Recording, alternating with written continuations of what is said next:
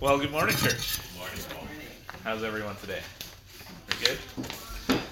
Um, so Meg was uh, Meg was driving home. I seem to start with Meg a lot. Uh, Meg was driving home the other day uh, from Guelph, and it was a really like scary drive, and it got me thinking about sometimes when I've been driving in winter conditions.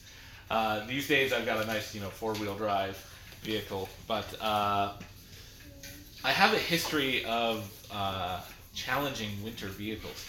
Um, when I first got the Magnum, uh, I drove it off the lot in the summer and it was fine.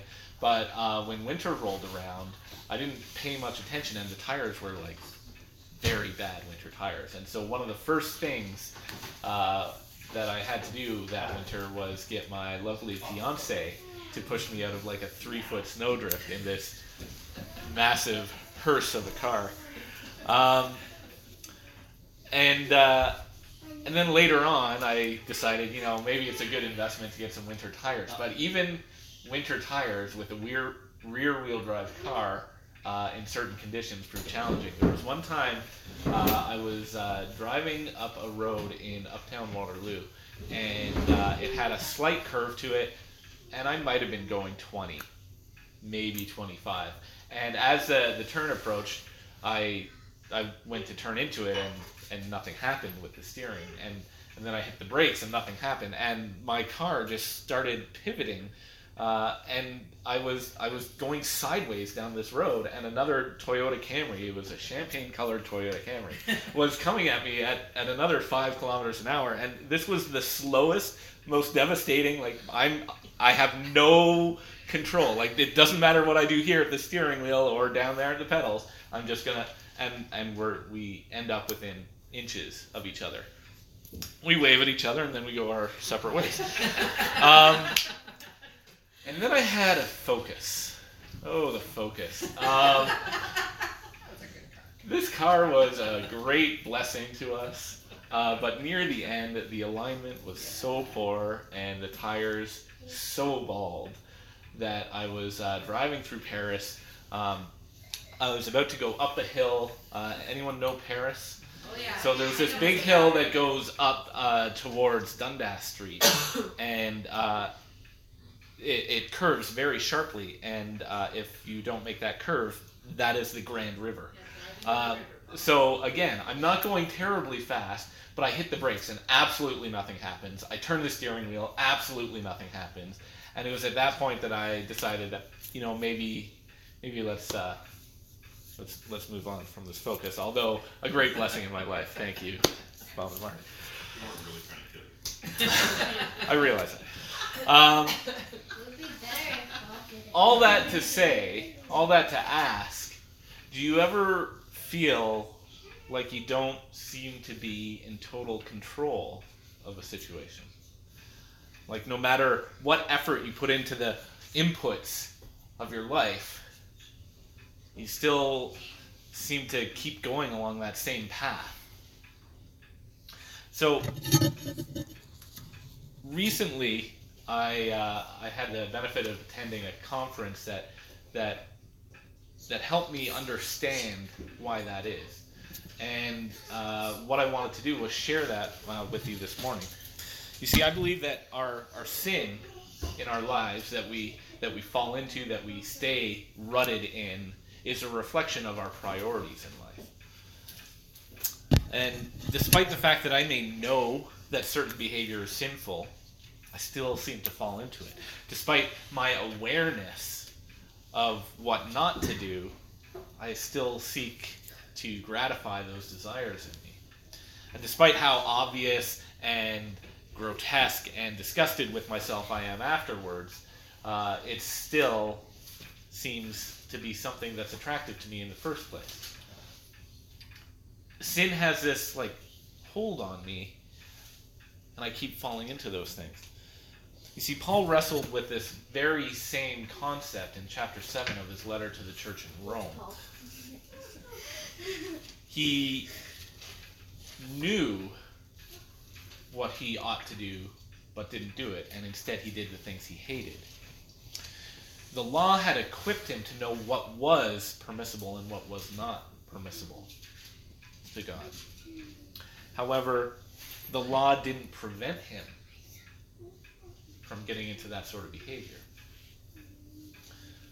Paul wrestles with this mightily in his letter, and it seems that sometimes our our sin can just overwhelm us. It feels like it almost overrides our relationship with Christ at times. And and I'm not talking about you know the sin that's a, that's a once off. I think we all have our our habitual, hard to shake sins inside of us, and this is the sort of thing I'm talking about. These these patterns of sin that we can't seem to to deviate from, no matter how hard we try and turn the wheel to the left or to the right. So I've titled this message today, The Object of Our Affection, because I believe that the object of our affection has a great impact on what attracts us. Our inability to shake loose of our old sinful habits reveals the condition of our heart. You see, when our time and our attention and our focus is on things of the world, like money, like status, like vengeance for being wrong, like our lust, like our pride, like our greed, like like all these things. When our when our focus is on these things, when our focus, when our mindset is occupied with all these things of the world, then that's what we chase after. Those things become the things that flow out of us. When Jesus went to the cross, it wasn't about relieving us of sinful habits, of, of relieving us of, of the temptation into these things, of, of all these things that are clamoring for our attention. The, the cross was paying for the fact that we do fall into these things.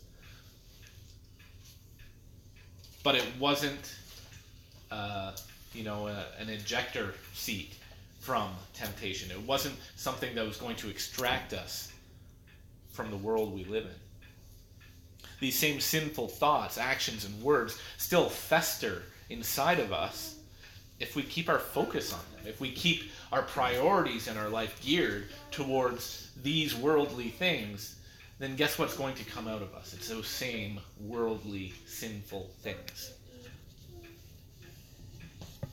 Paul had some very clear instructions to the church in Rome in chapter 12. This is a passage that sort of is central to the theme of this whole message. Chapter 12, verse 1 Therefore, I urge you, brothers, in view of God's mercy, to offer your bodies as living sacrifices, holy and pleasing to God. This is your spiritual act of worship. Do not conform any longer to the pattern of this world, but be transformed by the renewing of your mind. Then you will be able to test and approve what God's will is, his good, pleasing, and perfect will much like Jesus, a sacrifice, much like Jesus made a sacrifice to pay for the wages of sin and death. We also need to make sacrifices in our own life to get out of the, the sin we keep falling into our, our worship and adoration of these things in our life, like money, like like our status, like our our our vengeance for being wronged, our, our, our lust, our pride, our greed, our our our idolatry of these things, our time, our, our energies, our focus being placed on these things in our life is an act of worship. When we worship these things, we're not worshiping God when we focus our time and attention and energies on these things, we are not bowing down before our Father. When we do that, that leads us into a life of sin. So, no matter how hard I try to turn this steering wheel, um, if my time and attention is still placed on these other things in my life, No amount of stomping the brake pad, no amount of turning the wheel is going to deviate me off that path of habitual sin. You see, when when our lives lack the proper care and attention of maintaining good winter tires, maintaining the alignment, maintaining uh, proper brake fluid, and and our lives require that that attention and that effort and that continual maintenance in order for us to be able to guide ourselves down the path that we ought to be traveling down. You see, unless I put in that effort diligently on a continual basis, something will go wrong and I'll go careening out of control. Conversely, our worship and adoration of God uh, leads us out of our sin. The idea is that our worship leads us into sin, but our worship can lead us out of sin.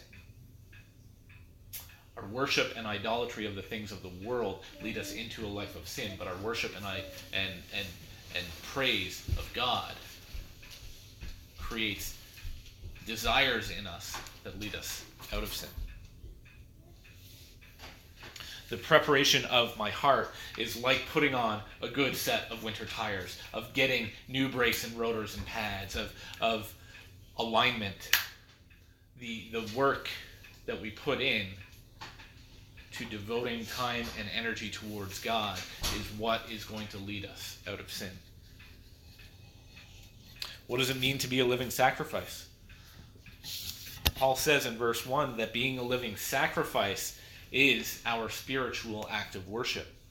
And that doesn't just mean here on Sunday mornings. It doesn't mean, you know, Sundays and Thursdays. It, it's not just something that is even a daily thing or, or an hourly thing. This is a this is a continual life of sacrifice, a continual offering of ourselves in worship and adoration to God. The more we devote time and energy in our life to reading God's word and, and, and praying and building a relationship, the more we desire that, the more that becomes a central focal point of our lives. The more energy I put into spending time with God creates in me a greater desire to do that more and more and more. And so if you're stuck in the cycle of sin,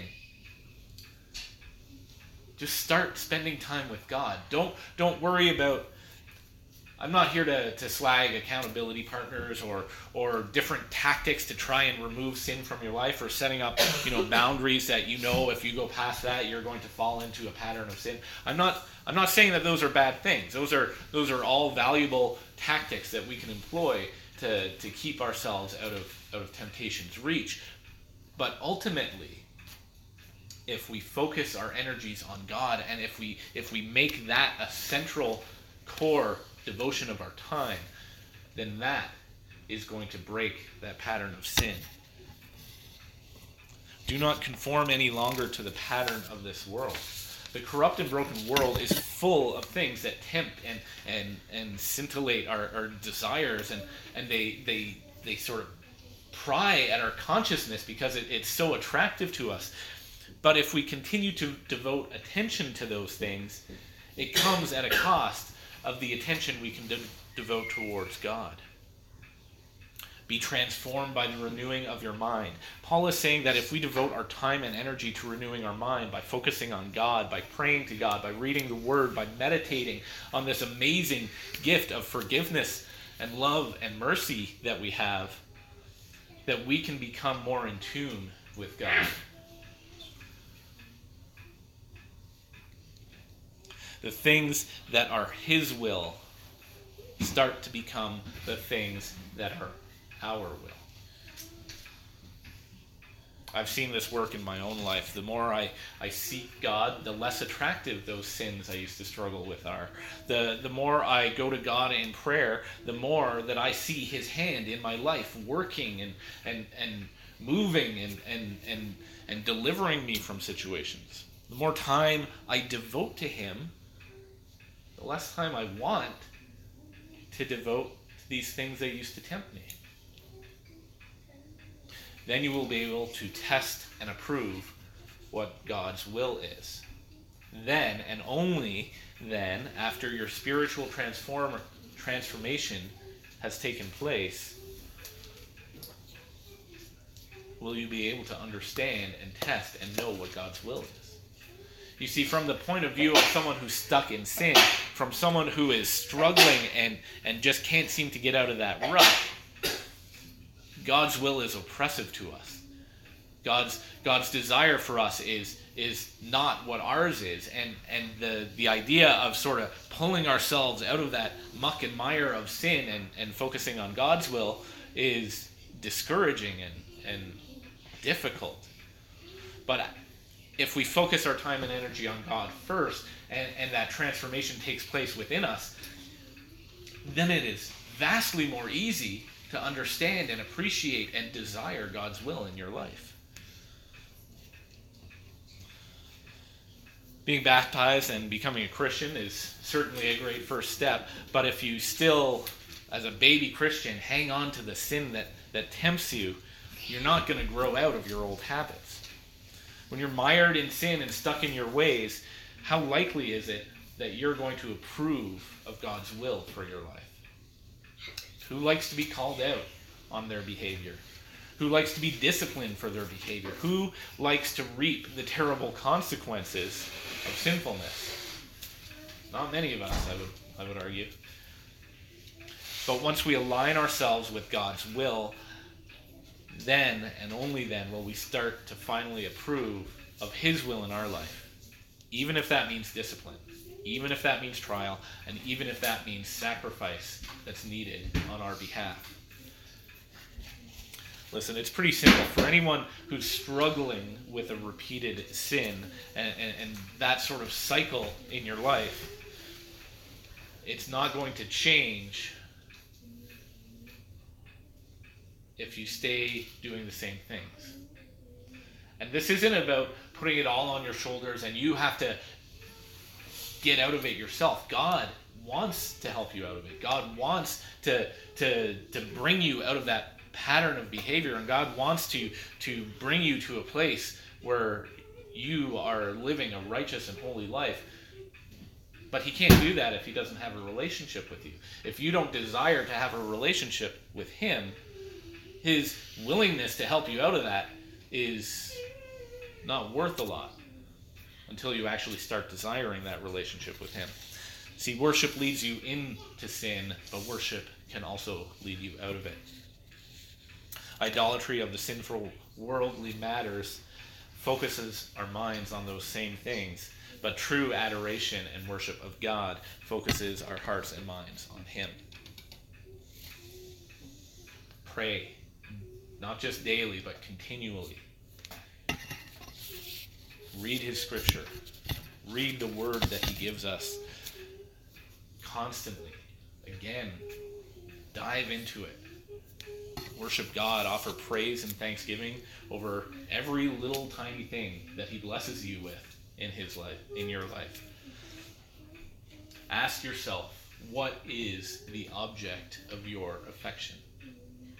The more you do that, the more you you focus attention and energy on a relationship with God, the more He is going to bless you, and the easier it's going to be to turn away from from temptation.